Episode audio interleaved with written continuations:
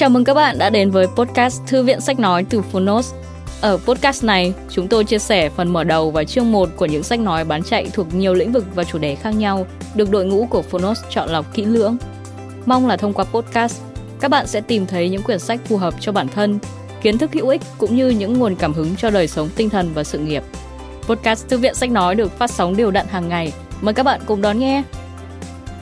Và nếu yêu thích nội dung này, hãy tải ngay ứng dụng âm thanh số và sách nói có bản quyền Phonos để nghe trọn vẹn cuốn sách. Ngoài ra, Phonos còn sở hữu hàng ngàn nội dung hấp dẫn khác như tóm tắt sách, ebook, thiền, chuyện thiếu nhi, chuyện ngủ, nhạc chủ đề, vân vân. Còn bây giờ, hãy cùng lắng nghe chương 1 của cuốn sách hôm nay nhé!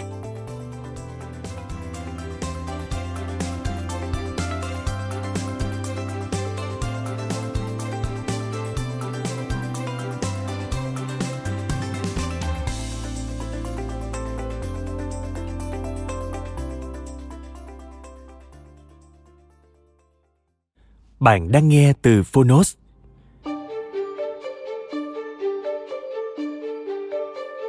Đảo dấu vàng Tác giả Robert Louis Stevenson Người dịch An Lạc Group Độc quyền tại Phonos Phiên bản sách nói được chuyển thể từ sách in theo hợp tác bản quyền giữa Phonos với công ty cổ phần văn hóa Huy Hoàng.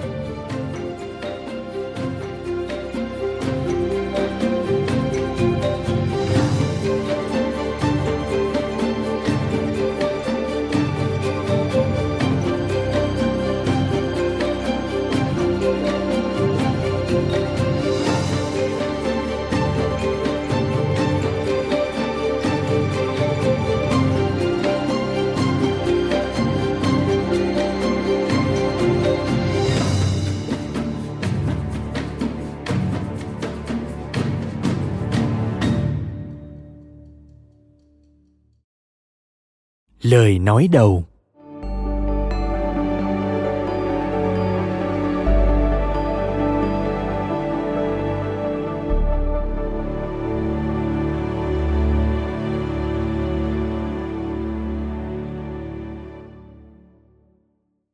Truy tìm kho báu là câu chuyện vô cùng ly kỳ, hấp dẫn.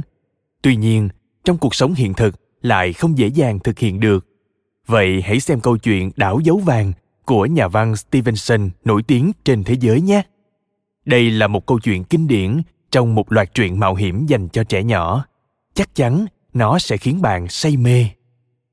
Một cậu thiếu niên tên là Jim Hawkins vô tình có được tấm bản đồ cất giữ kho báu vô cùng bí mật của tên cướp biển Flint.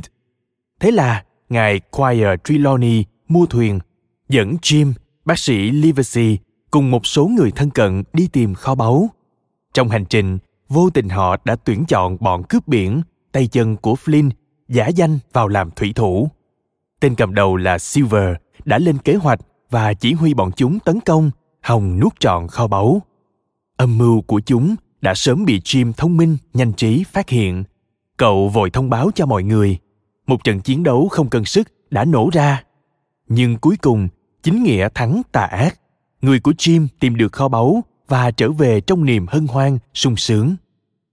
Hình tượng nhân vật trong câu chuyện này rất trong sáng, nhanh nhẹn. Tình tiết lúc bình yên, lúc gây cấn, khiến người đọc và người nghe có cảm giác cùng bước vào thế giới của câu chuyện. Các em muốn biết nhóm người của Jim đã chiến đấu với bọn cướp biển ra sao không? Hãy nghe cuốn Đảo dấu vàng này nhé. Chương 1 Lão thuyền trưởng bí hiểm theo đề nghị tha thiết của ngài địa chủ Trelawney, bác sĩ Livesey và một số người khác, tôi đã quyết định ghi chép lại toàn bộ sự việc có liên quan đến đảo dấu vàng. Khi tôi cầm bút chuẩn bị viết, thì mọi việc dường như hiện rõ mùng một trong đầu tôi. Cha tôi từng mở một quán trọ nhỏ mang tên Tướng quân Benbow. Một ngày nọ, có một lão thủy thủ già đến đây. Tôi vẫn nhớ rõ hình dáng của lão ta, cao lớn, da bánh mật, trên má có một vết sẹo dài. Trên người là chiếc áo màu xanh lam cũ kỹ, bẩn thỉu. Hôm đó, theo lão còn có một người hầu đẩy hành lý. Lão ta nặng nề bước tới cổng quán và dùng ba ton nện thình thịch vào quán của chúng tôi. vừa bước vào lão ta vừa kêu to mang một ly rượu rum lại đây cha tôi vội vàng mang rượu tới lão thủy thủ vừa nhấm nháp rượu vừa ngó nghiêng xung quanh rồi bất ngờ nói nơi này cũng tốt đấy chứ.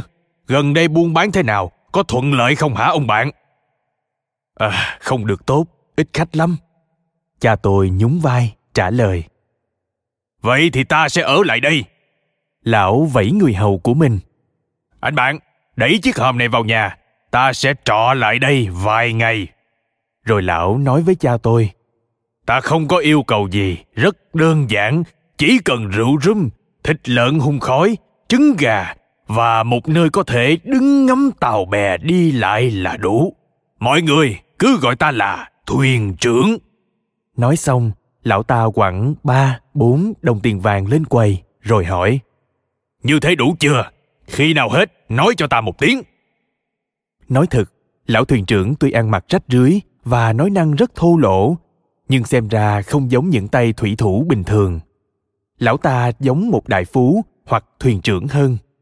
Thích ra lệnh cho người khác và nói chuyện bằng nắm đấm. Ban ngày, lão ta thường cầm kính viễn vọng, lang thang ngoài bãi biển hoặc trèo lên các mỏm đá. Buổi tối, lão ở lì trong phòng uống rượu như hũ chìm. Mỗi lần từ ngoài trở về, thuyền trưởng luôn dò hỏi xem có tay thủy thủ nào đi qua đây không. Mới đầu, chúng tôi cho rằng lão ta tìm đồng nghiệp sau này thì mới biết thực ra lão ta cố tình tránh mặt đám thủy thủ nếu có gã thủy thủ nào đến quán trọ lão ta thường trốn đằng sau rèm cho đến khi người đó đi khỏi lão còn dặn tôi trông chừng xem có thấy gã thủy thủ cục chân nào xuất hiện thì lập tức báo cho lão ta ngay và còn nói mỗi tháng sẽ cho tôi bốn penny. Nhiều tháng trôi qua, tiền phòng mà lão thuyền trưởng ứng trước đã dùng hết. Cha tôi đề cập với lão chuyện này thì lão ta gầm gừ, hung hãn, trợn mắt nhìn ông nên ông không dám nhắc đến chuyện tiền nông nữa. Một buổi tối, cha tôi bị ốm. Bác sĩ Livesey khám bệnh cho ông xong. Đang ngồi ở phòng khách đợi xe ngựa đến đón. Thấy thuyền trưởng say rượu, bò cả lên bàn gào hát bài thủy thủ. 50 người tranh đoạt một chiếc hòm. Bác sĩ Livesey nhìn lão thuyền trưởng với một ánh mắt bực bội, sau đó tiếp tục nói chuyện với ông làm vườn Taylor. Thuyền trưởng đập tay xuống bàn, nghe rầm một cái, ra ý muốn mọi người ngồi im lặng nghe lão. Tất cả mọi người im thiên thít. Chỉ có mỗi mình bác sĩ vẫn tiếp tục nói. Thuyền trưởng nhìn ông trừng trừng và gầm lên. Ê, cấm mồm lại, có nghe thấy không? Ờ, thưa ngài, ngài nói với tôi à? Bác sĩ hỏi. Đúng, chính là mày. Thuyền trưởng vẫn thô lỗ. Ờ, tôi chỉ muốn nói với ngài, nếu ngài cứ tiếp tục uống rượu thế này, thì thế gian sẽ loại bỏ được một gã vô lại đấy. Bác sĩ bình tĩnh trả lời. Thuyền trưởng tức giận. Lão ta nhảy lên mặt bàn, rút phát một con dao găm cán gấp mà các thủy thủ hay dùng, hơ hơ trước mặt bác sĩ vẫn bình tĩnh và nói cứng rắn. Nếu ngài không thu giao lại, thì người bị treo cổ trong đợt hành hình sắp tới chính là ngài đấy. Hai người trừng trừng nhìn nhau, nhưng thuyền trưởng nhanh chóng bị khuất phục. Lão ta thu giao lại, trở về chỗ ngồi.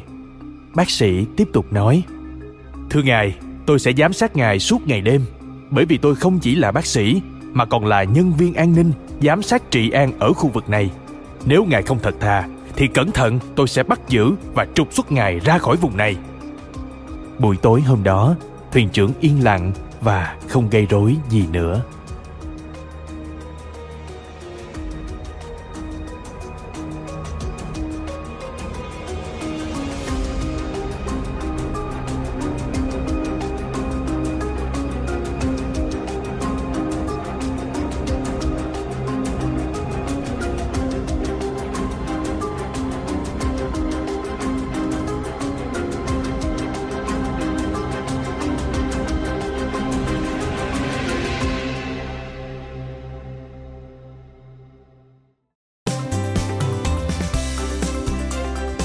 Cảm ơn các bạn vì đã lắng nghe podcast Thư viện Sách Nói. Podcast này được sản xuất bởi Phonos, ứng dụng âm thanh số và sách nói có bản quyền dành cho người Việt. Hẹn gặp lại các bạn ở những tập tiếp theo.